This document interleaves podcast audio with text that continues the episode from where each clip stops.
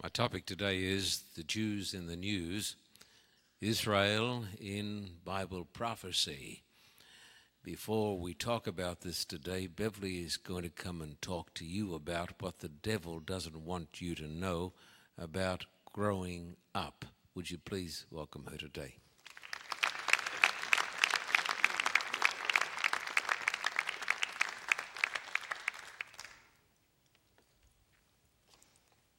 Happy Sabbath, everyone. A favourite fish of hobbyists is the Japanese koi, which is related to the carp. Now, the koi is a very special fish because of what happens to it as it grows. Now, if you keep it in a small fish bowl, it'll grow to a couple of inches, like this little guy. But if you take it and put it into a bigger bowl, it'll grow up to six to ten inches long. And then if you put it into a pond, it'll grow up to a foot and a half, like this little pretty little fellows, aren't they? But then if you take them outside further and throw them, gently of course, into a lake, they can grow up to three feet, which is about twice as long as this fellow, but he was the biggest I could get. And so the size of the fish is in it's determined by the size of his bowl or the pond that he's living in. Now, our growth is also determined by the size of our personal world, and that's determined by the effort that we put into it. The largest room in the world is what? Can you guess? It's the room for improvement. Let's not be like Fred, who was asked the question What's the difference between ignorance and apathy? Fred's answer was, I don't know and I don't care. Young people and boys and girls, God gave us a great gift when He gave us the ability to think and to learn. Today, however, we seem to be drowning in a sea of information, and yet we are starved for true knowledge and wisdom.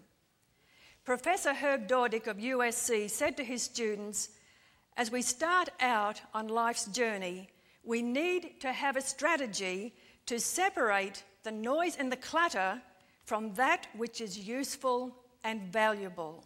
And that's important, isn't it? We don't want to end up like the business person who lamented, I feel like I know more and more about less and less. Besides keeping up to date with new ideas and information about the line of work that we are in, I'd like to suggest a couple of ways how we can continue to learn about life and also how to gain wisdom. Firstly, read good books about the lives of great men and women. When we read these kind of books, we discover what makes a great life as we learn from their mistakes and their successes.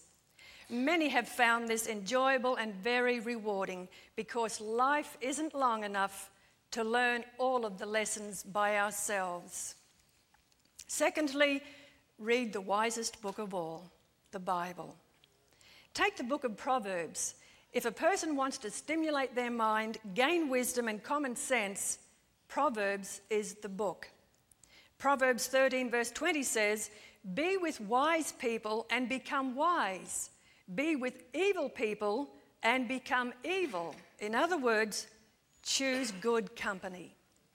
Proverbs 11, verse 17 Your own soul is nourished when you are kind, it is destroyed when you are cruel. Proverbs 2 1 Everyone who listens to me and obeys my instructions will be given wisdom and good sense. So there it is.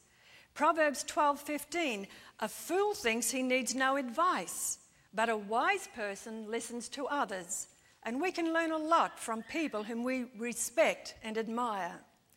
Proverbs 20, verse 13 If you love sleep, you will end in poverty. Stay awake, work hard, and there will be plenty to eat. So God is saying to us if we're lazy, we won't eat. But if we work hard, we'll have plenty. Proverbs 3 Pay attention to what I say. Remember the Lord in everything you do, and He will show you the right way to live. young people, don't be satisfied with being like the little fish. Instead, allow God to help you to grow up to your full potential.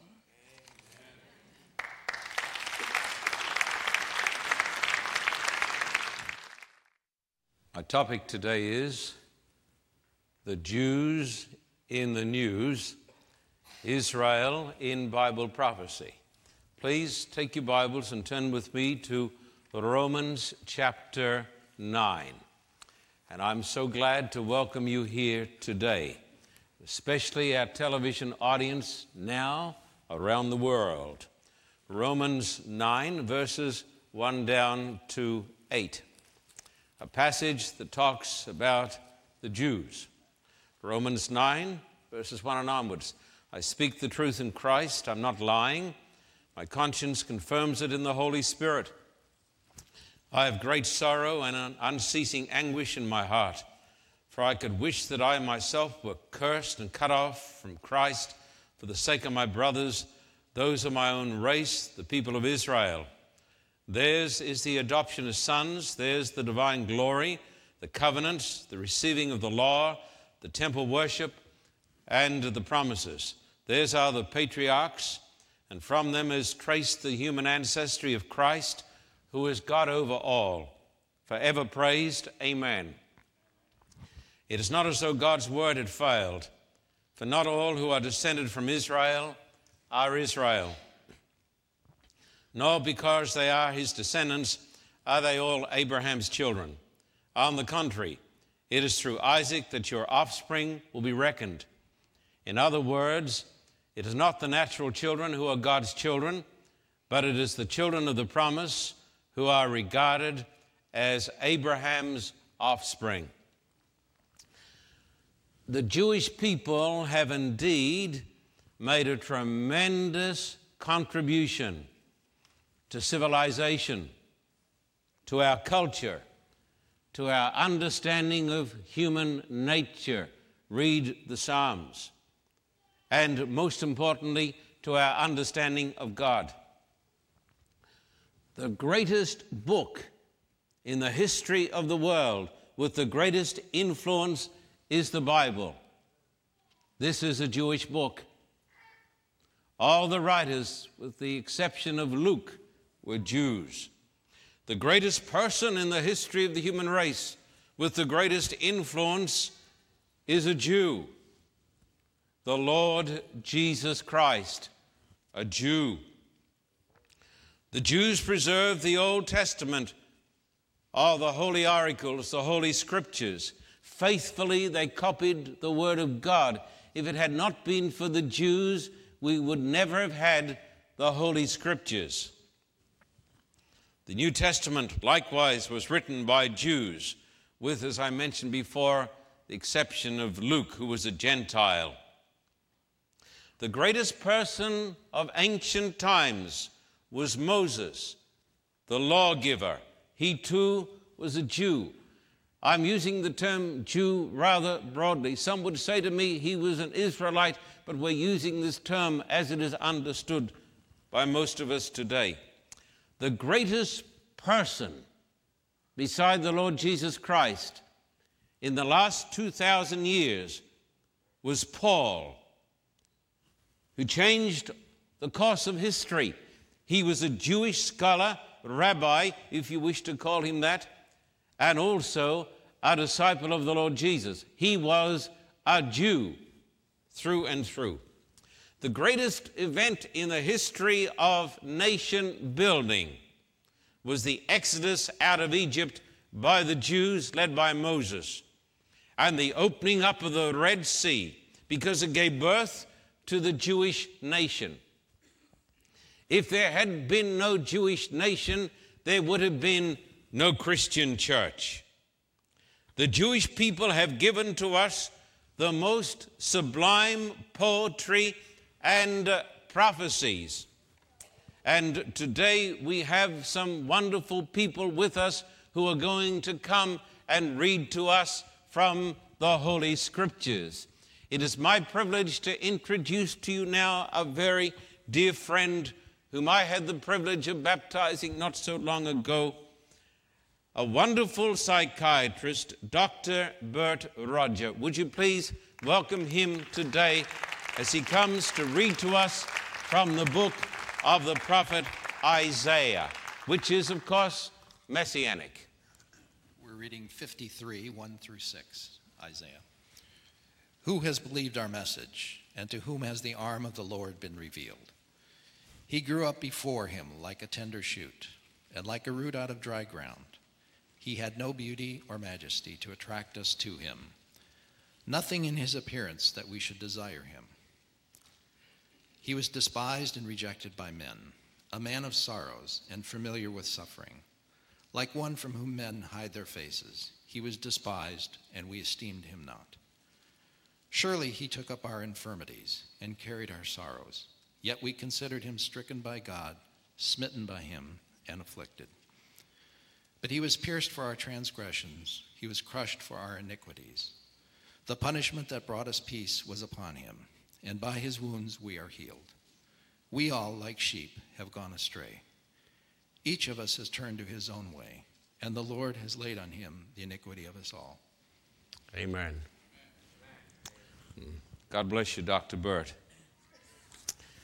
And now, my dear friend Blake Wexler, a Los Angeles businessman, is going to come and read to you from the prophet Isaiah, chapter 9, and verses 5 to 7. This also is messianic. For to us a child is born, to us a son is given, and the government will be on his shoulders. And he will be called Wonderful Counselor, Mighty God, Everlasting Father, Prince of Peace. Of the increase of his government and peace there will be no end. He will reign on David's throne and over his kingdom, establishing and upholding it with justice and righteousness from the time on and forever. The zeal of the Lord Almighty will accomplish this. Amen. And may the Lord add his blessing to the reading of his holy word. The Jewish people, the ancient Israelites, were selected, chosen by God to be his special nation. This had never happened before in the history of the human race. God called a man by the name of Abraham, who came from the city of Ur of the Chaldees, which today is found in what we call the southern part of Iraq. When I visited Ur of the Chaldees and climbed up the ziggurat, I thought of the founding of the great nation of Israel because Abraham came from Ur. And then later on, some of the descendants of Abraham went down into the land of Egypt and they became slaves there under the tyranny of Pharaoh for hundreds of years until God raised up that mighty man of God, the prince of Egypt, Moses. And Moses led the children of Israel out of the land of Egypt and clear through the Red Sea. And then Moses received from the hand of God the Father Almighty the Ten Commandments. The children of Israel knew their triumphs and their defeats. They had their revivals and they had their apostasies. Because of their apostasies, they will tell you they were sent by the hand of God into captivity. They became the servants of Nebuchadnezzar. But all through their long history, they were sustained by the promise of the coming of the Messiah. This was their guiding star that one day the anointed one, the Messiah, would come. Daniel chapter 9 and verse 24 and uh, onwards. I want you to notice this great prophecy. 77 or 70 weeks are decreed or determined for your people and your holy city, Jerusalem. to finish transgression, to put an end to sin, to atone for wickedness, to bring in everlasting righteousness, to seal up vision and prophecy, and to anoint the most holy. Know and understand this from the issuing of the decree to restore and rebuild Jerusalem until the anointed one, the Messiah, comes. There'll be seven sevens and 62 sevens, or 483 years. It will be rebuilt with streets and a trench, but in times of trouble. After the 62 sevens, the anointed one will be cut off and will have nothing. The people of the ruler who will come will destroy the city and the sanctuary. The end will come like a flood. War will continue until the end, and desolations have been decreed. He will confirm a covenant with many for one seven. In the middle of the seven, he will put an end to the sacrifice and offering. And on a wing of the temple, he will set up an abomination that causes desolation until the end that is decreed is poured out on him. This would be the greatest of all of the prophecies concerning the coming of the mighty Prince of Peace, the Messiah. And I want to just put this up on the blackboard for a moment here today. Here is the great time prophecy of Daniel chapter 9. And the prophet said about 500 BC that from the issuing of the, of the decree to restore and rebuild Jerusalem, there would be a period of time. And that period of time would be 483 years. You can read it there in the text. It is plain. And the Bible says it starts in 457 BC, which was the decree to restore and build Jerusalem. And this was issued by the Persian king Artaxerxes Longimanus. There is something that you all must perceive and understand today. This is a part of the prophecy of the 70 weeks. Because the Bible says 77s are decreed upon your people and upon your holy city. And so the 70 weeks are the great, it makes up the great time period of the 490 years.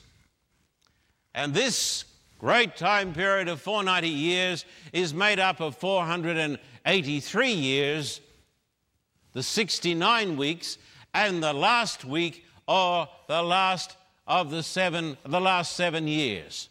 This is very important. I want you to notice today, as plainly as God can help us to notice, that God said, 77s are decreed for your people. And then in the next breath, the angel divides up the 490 years, the 77s, into 483. And then you have the last week or the last of the seven years. And the Bible says, and this is of tremendous value and importance that we see this.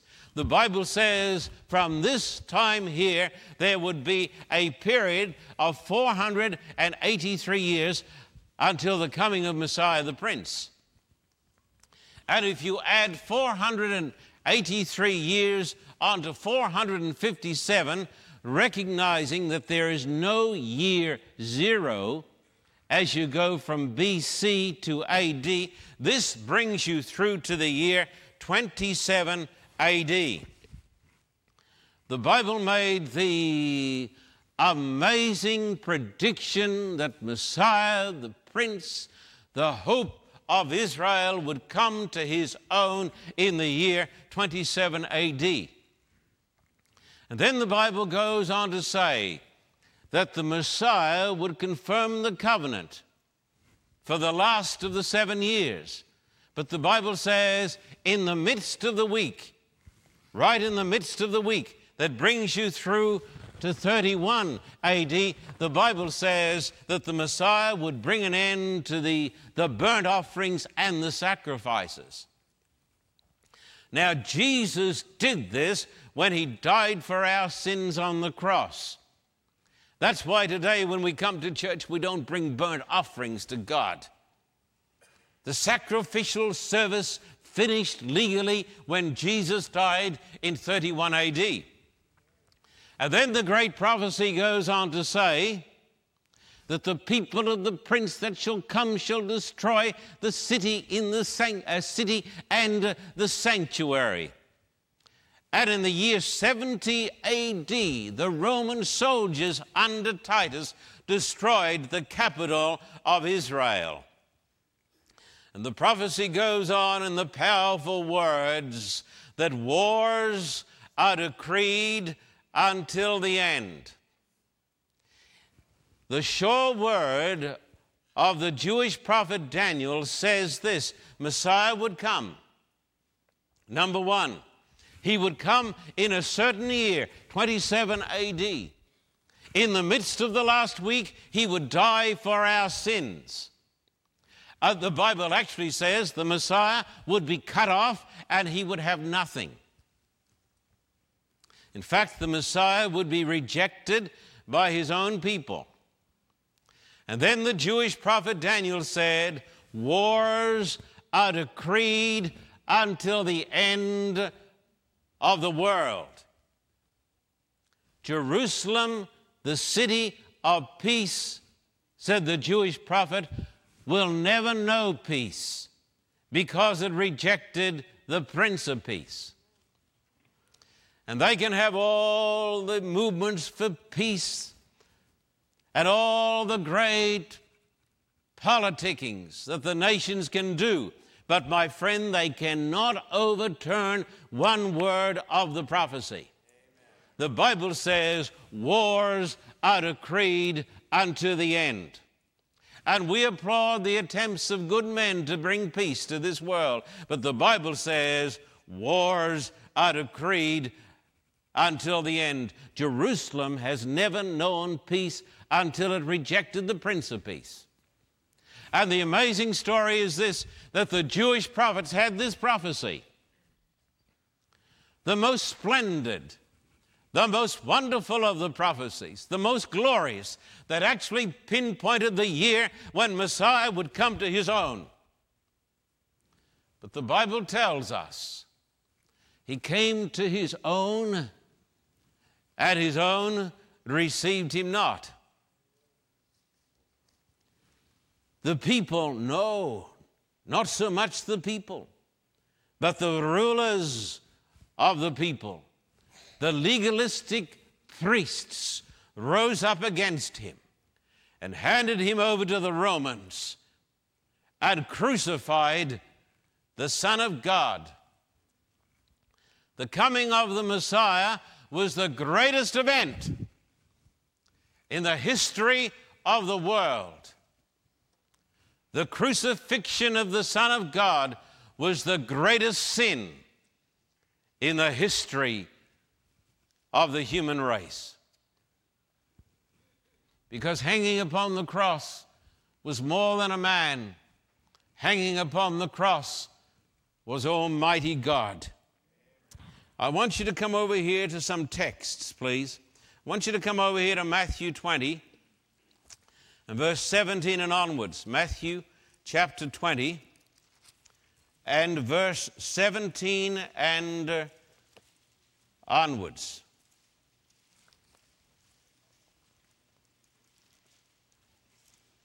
Matthew 20, verse 17 and onwards.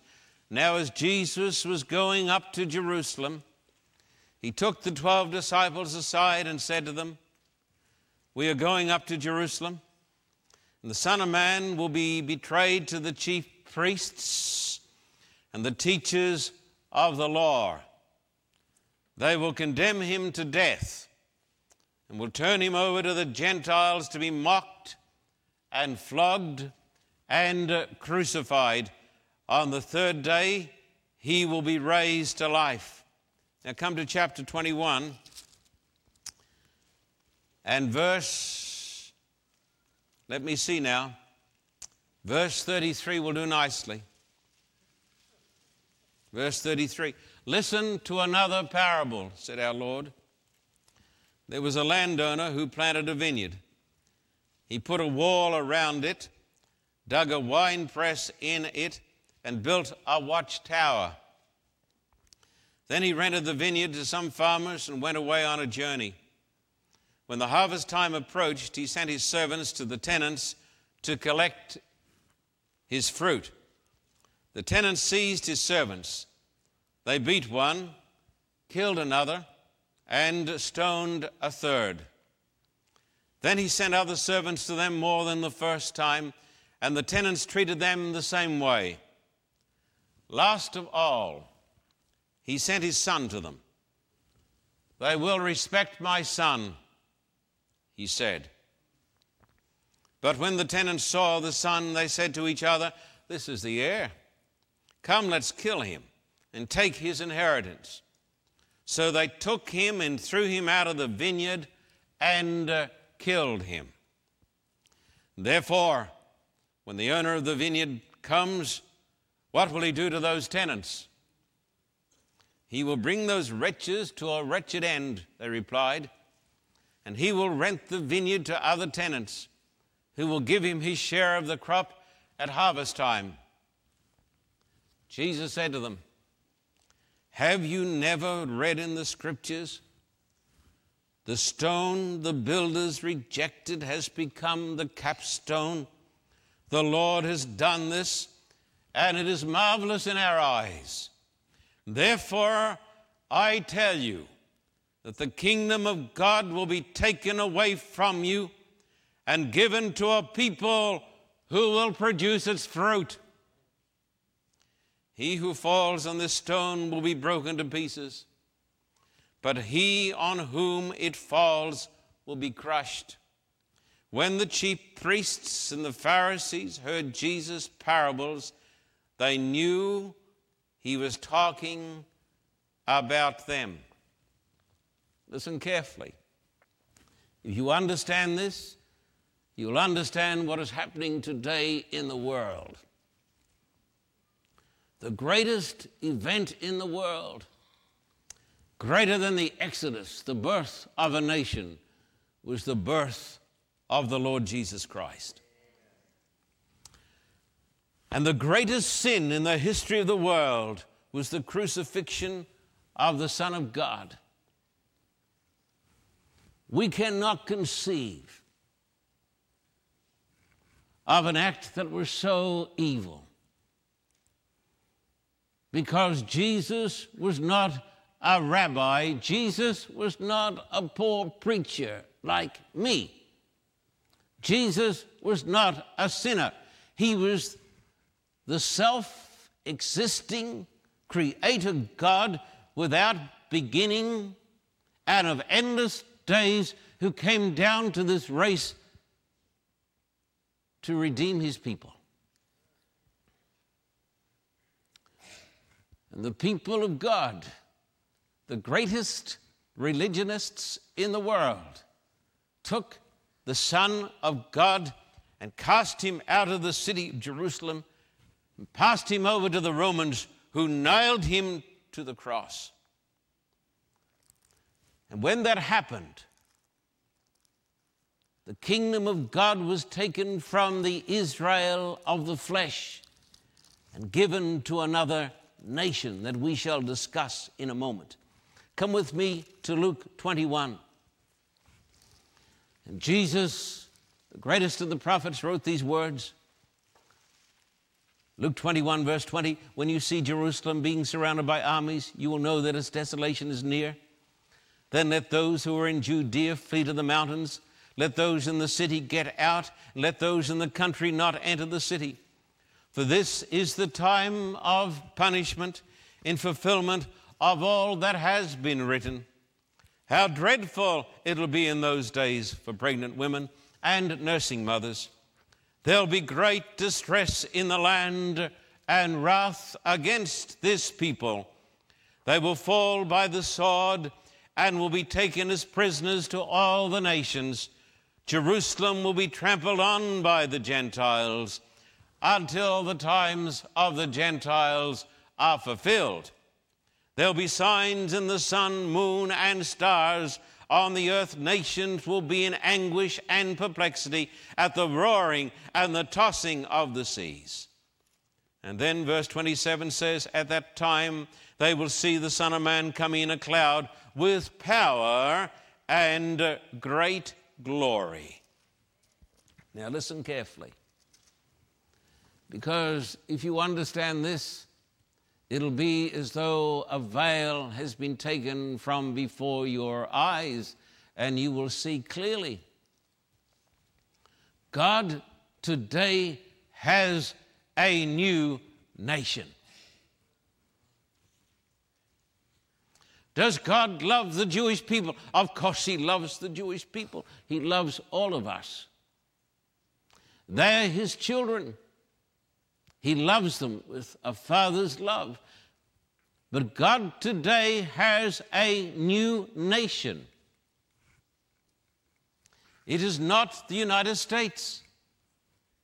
It is not Great Britain. It is none of the European powers or some power or some nation in the South Pacific. God today has a new nation that has replaced Israel of the flesh. And here to read to you and to describe and identify that nation, I have two ladies who are members of this church and they represent that new nation. And the first person is Elmer Dixon. Would you please come, Elmer? She's going to read to you 1 Peter chapter 2 and verses 9 and 10. Please turn in the Holy Scriptures to 1 Peter chapter 2 and verses 9 and 10. And Elmer is going to read it to you as a representative of the new nation of Israel. But you are a chosen people, a royal priesthood, a holy nation, a people belonging to God, that you may declare the praises of him who called you out of darkness into his wonderful light. Once you were not a people, but now you are the people of God. Once you had not received mercy, but now you have received mercy. Thank you, Elmer. Susie Pirano is going to read to you about the new Israel in the book of Galatians, written by St. Paul, the great Jew.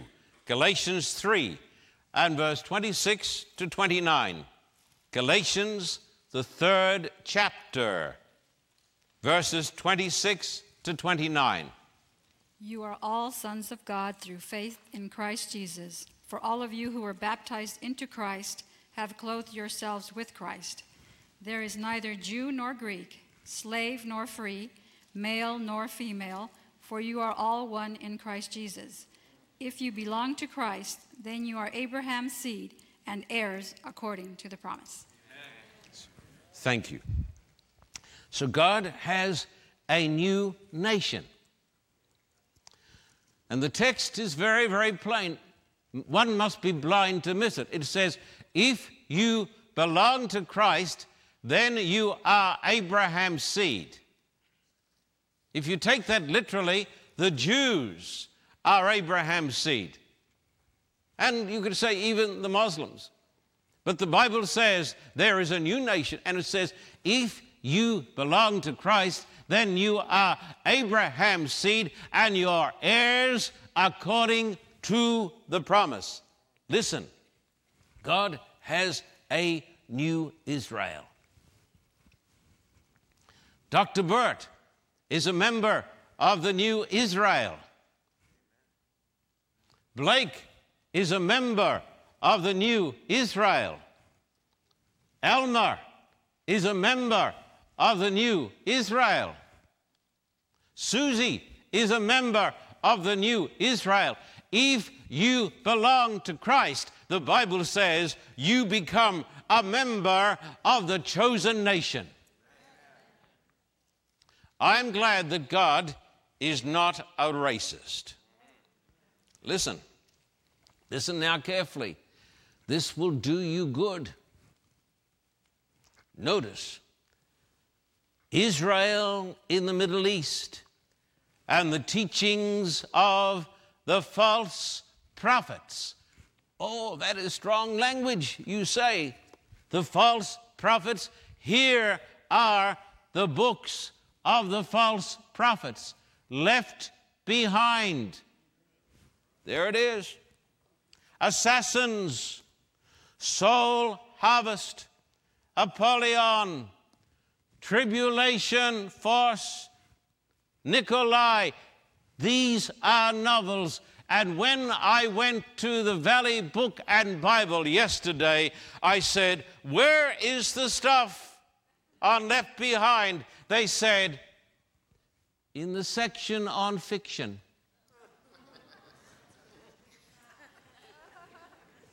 In the section on fiction because it is fiction. But I said, sadly, this is where America goes to get her theology. And that which is taught in these books today, some would say, is driving American foreign policy. You say, what do these people believe? Let me tell you what they believe. And you say to me after I show it to you, but there's no proof. No, of course, there's no proof. They take the 70 weeks. God says 70 weeks altogether, the 483 plus the 7. This is what they do. They take the 69 or the 483, then they have the coming of the Messiah, and they say because Israel is no longer in the land after this time period, they're going to put 2,000 years in here. You say, but what authority? Well, they don't need any, they say it.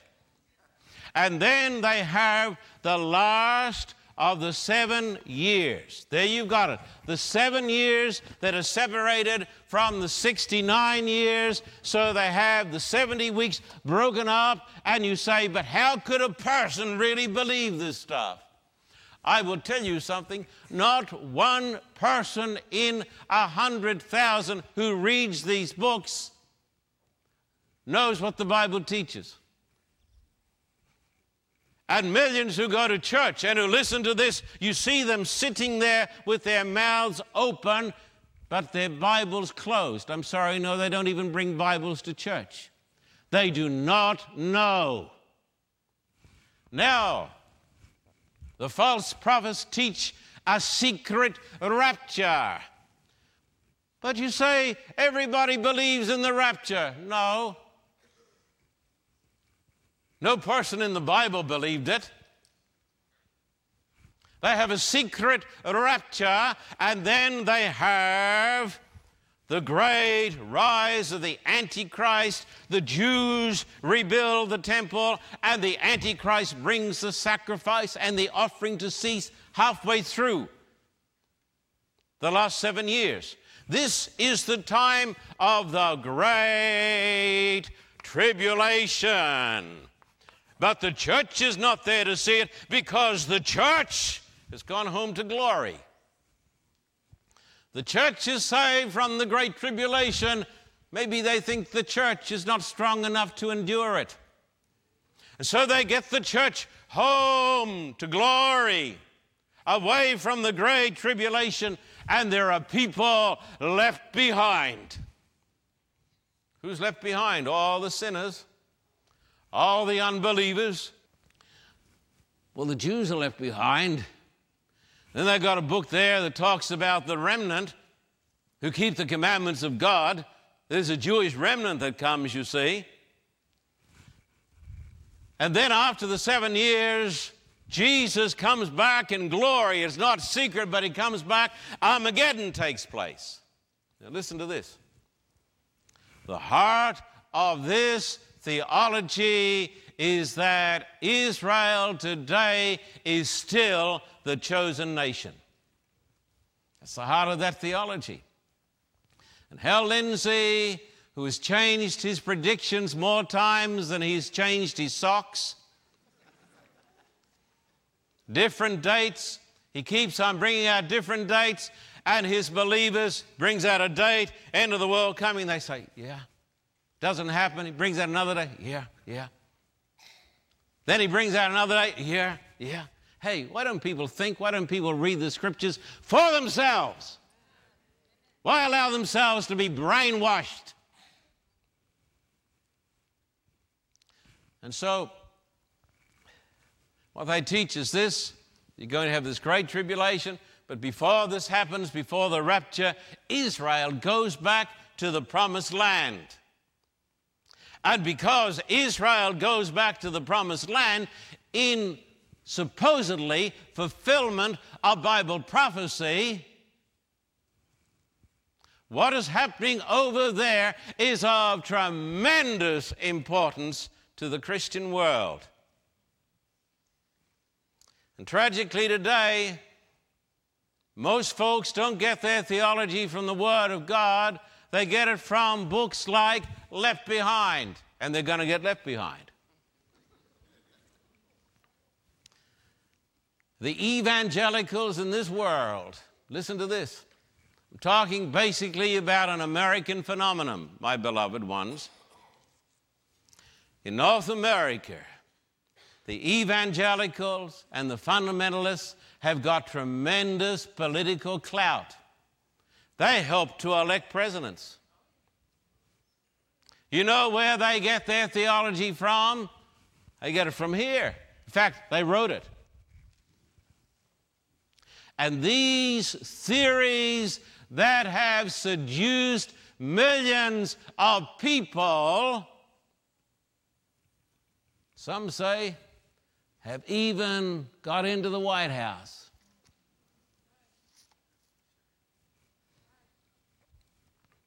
People say, You sure about what you're saying? My friend, I am saying what the Bible teaches. There is not a whisper in the Bible about a secret rapture. People write to me when I say these things, they get real mad with me. You know why they get mad with me? Because they know they're wrong. They don't have a text in the Bible. The return of the Jews to Palestine is not a fulfillment of Bible prophecy. Now, but people say there are texts that say things like that. Yeah, there are. But have you ever heard of Jesus and what happened to him? Don't you know that changed everything? People read the Bible, you know, to find things that they want to believe. Would you come over here to the book of Amos, dear hearts and gentle people? Mm-hmm. I can imagine the mail I'm going to get soon. Amos chapter 9.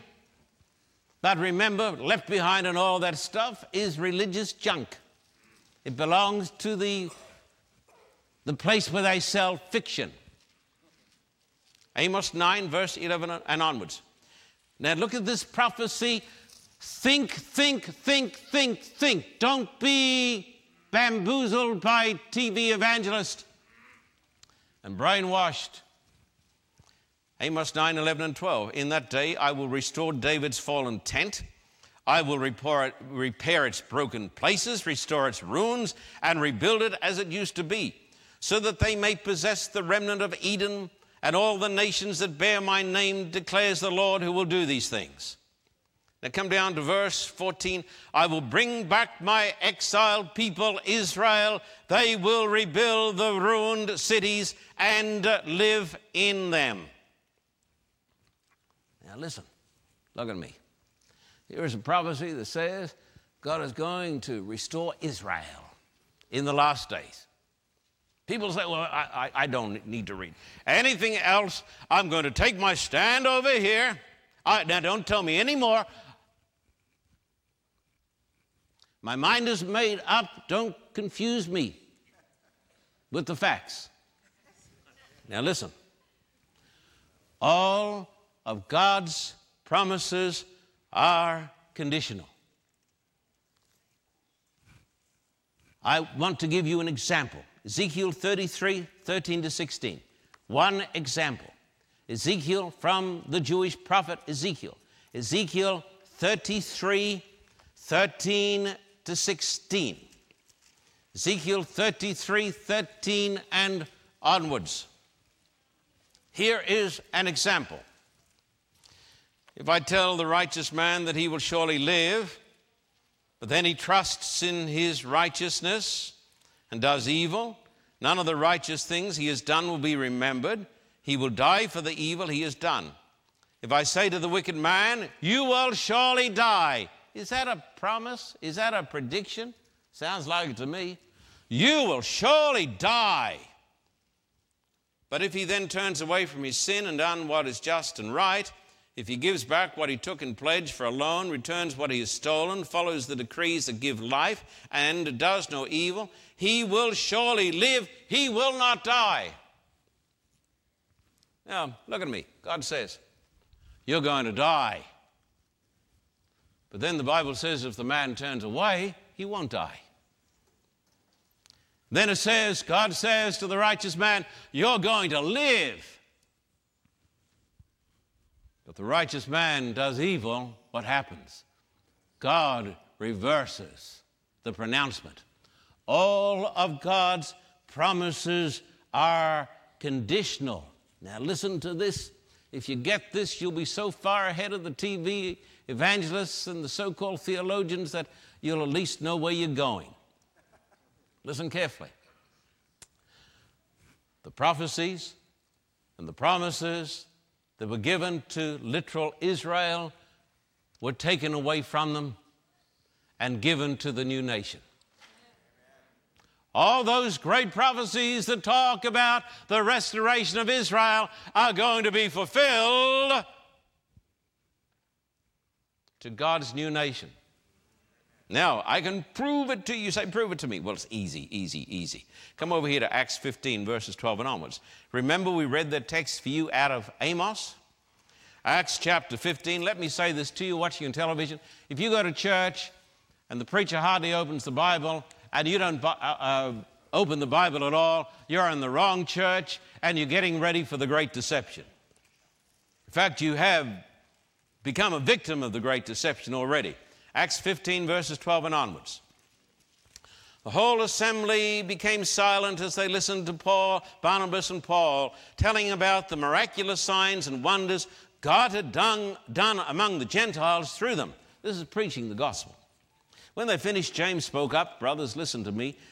Simon, that's Peter, has described to us how God at first showed his concern by taking from the Gentiles a people for himself so this is talking, look at me. This is talking about the preaching of the gospel. Okay? The words of the prophets are in agreement with this, as it is written After this I will return and rebuild David's fallen tent. Its ruins I will rebuild, and I will restore it. Look at me. The prophecy, the restoration prophecy that speaks about the literal Jews rebuilding the temple, the Bible says, yes, it is going to happen, but it's going to happen when people build the church of God. So these prophecies that would have been fulfilled to literal Israel are now fulfilled to the Israel of the Spirit. The Elmers and the Susies and all those who truly believe in God. Listen,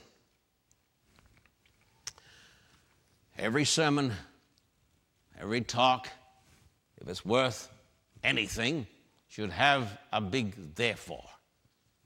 This is not just a talk to stimulate your pure minds, if they be so. This is a talk that you and I might be able to live better lives and understand a little more clearly and not be taken in. number one. Therefore, number one, do not be deceived by the false prophets. You say, well, what's the difference? They're interesting books and I like to hear about it. Listen.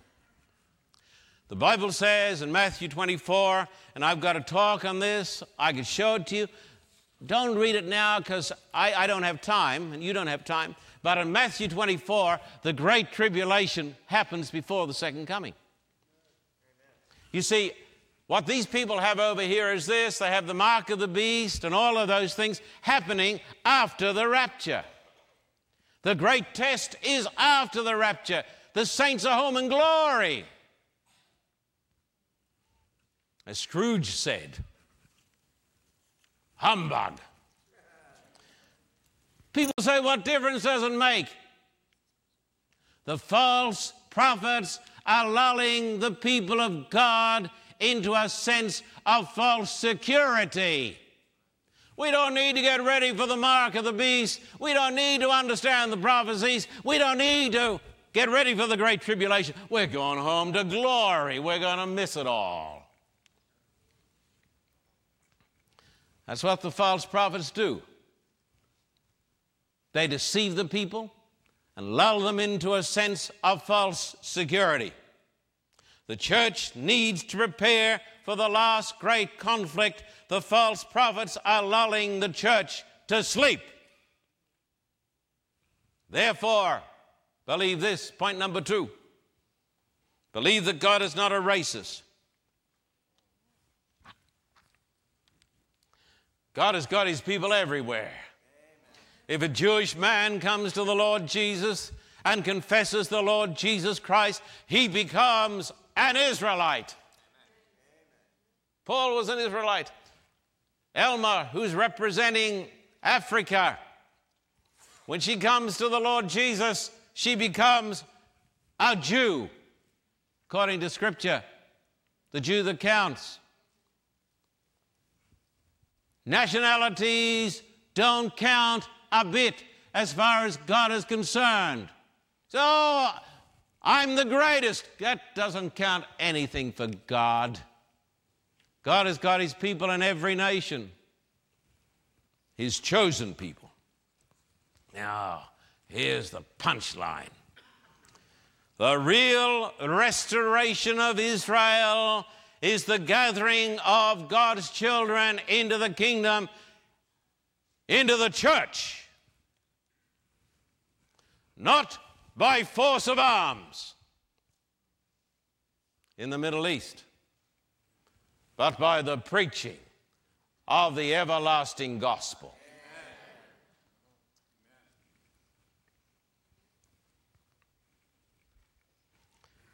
One other text Romans 11, 33 and onwards. After discussing Israel, Paul says this Romans 11, verse 33 and onwards. Oh, the depths of the riches of the wisdom and knowledge of God. How unsearchable his judgments and his paths beyond tracing out. Who has known the mind of the Lord? Who has been his counselor? Who has ever given to God that God should repay him? For from him and through him and to him are all things. To him be the glory forever. Amen.